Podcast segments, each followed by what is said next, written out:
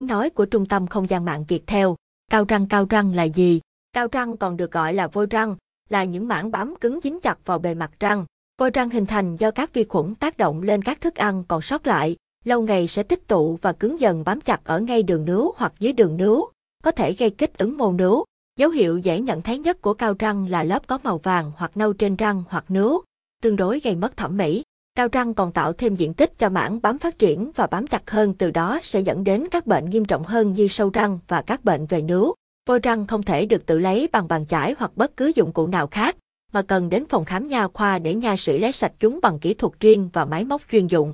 Quá trình này gọi là lấy cao răng và nó thường được kết hợp thêm với đánh bóng răng.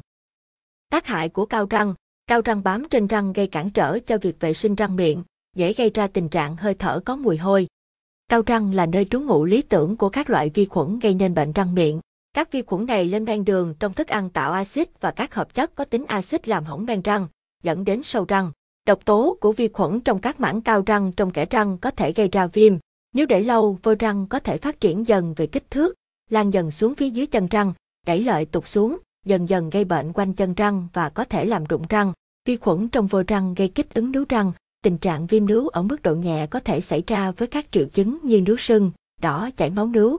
Nếu không được theo dõi loại bỏ và vệ sinh đúng cách sẽ tiến triển thành bệnh viêm nha chu, mô nha bị suy yếu, đẩy lợi tụt xuống, không thể giữ được răng, dẫn đến răng lung lay và hậu quả cuối cùng là rụng mất răng. Bệnh nha chu còn gây ra một số bệnh nguy hiểm khác như tim mạch, đái tháo thường, ảnh hưởng đến sức khỏe chung của cơ thể. Cao răng không những đe dọa sức khỏe của răng và nướu mà nó còn ảnh hưởng đến thẩm mỹ của những chiếc răng. Vì cao răng xốp nên nó sẽ dễ dàng bắt màu. Do đó nếu bạn uống trà hoặc cà phê hay hút thuốc sẽ tạo điều kiện tốt và thuận lợi cho cao răng hình thành. Phòng ngừa cao răng Vì những tác hại gây ra bởi vi khuẩn tồn tại trong cao răng, cách tốt nhất vẫn là ngăn ngừa sự hình thành cao răng, môi trường ẩn náu lý tưởng cho chúng. Vệ sinh răng miệng thường xuyên, đánh răng tối thiểu hai lần ngày, tốt nhất nên đánh răng sạch sẽ sau khi ăn. Súc miệng với nước súc miệng kháng khuẩn hoặc nước muối pha loãng sau khi đánh răng. Dùng chỉ nha khoa để làm sạch kẽ răng, loại bỏ các thức ăn thừa bám vào. Chế độ dinh dưỡng hợp lý, hạn chế ăn những thức ăn bám dính. Cần đánh răng sau mỗi lần ăn những thức ăn có màu, có độ bám dính cao.